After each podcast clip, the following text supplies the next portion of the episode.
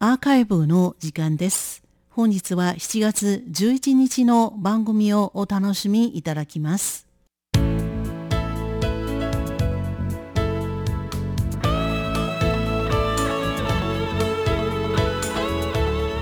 皆さんご機嫌いかがでしょうか？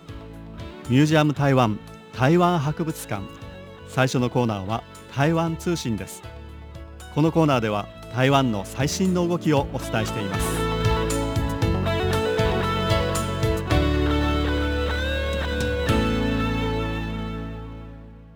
こんにちは。この時間担当は早田です。さて台湾の新型コロナウイルス感染の状況ですけれども5月半ばに感染の急速な拡大が始まりまして、まあ、ここまでおよそ2ヶ月ですね。まあ、一時期は1日あたりの感染確認数が500人を超えていましたけれども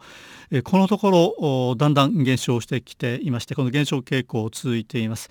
まあ、すでに1日あたりの確認数は100人を下回る状況となっています。先週の木曜日7月8日ですけれども台湾の新型コロナウイルス感染症対策本部にあたります感染状況指揮センターですね現在ですね台湾では新型コロナウイルス感染の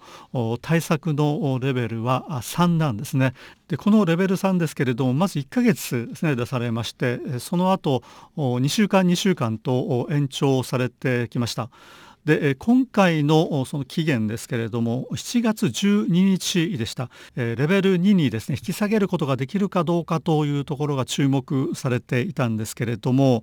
結局延長されることになりました。7月26日までということになります。ただしですね一部ですねこれまでの規制が緩和されることになりました。まあ、依然としてですねレベル3は続いているということでこのレベル3の大部分の規制はこれからも継続するということになります、まあ、例えばですね外出するときには現在もマスクの着用が義務付けられていますね。マスクをしないと罰金ということになりますけれども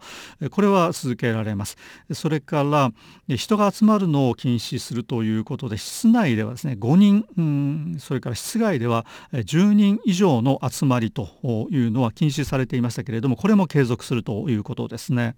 それから学校幼稚園託児所といったようなところですね。それから塾これについても既存の、ま、現在のですね規制を続けるということですね、まあ、こうしたですね規制が緩和されるところそれから規制が続くところということでですねさまざ、まに分かれていますね。でこれについてはですね規制が緩和されないところの方からですね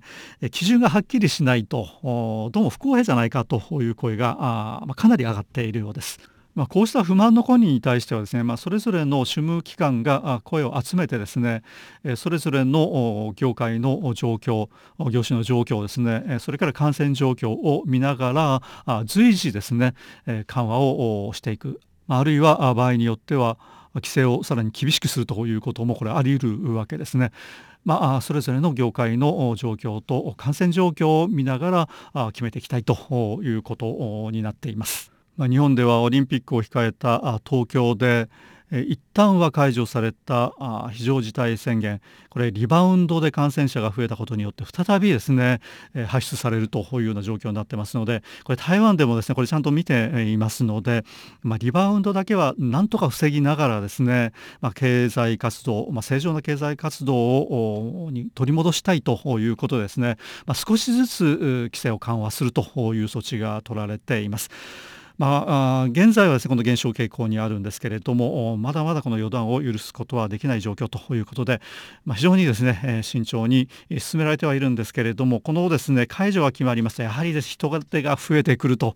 いうことになりましてまあ、街中でのですね人手がかなり戻ってきていますね、まあ、一時はあほとんどですねこの人があ街に出ていないとまあ、自主的にですねロックダウンしたようなあ状況になっていたんですけれどもこれが戻ってってきていますですね。まあ、果たしてこの状況感染者の確認が減ってくるという状況、まあ、そのまま続けていくことができるかどうか台湾としてもですね正念場に差し掛かっているということですね。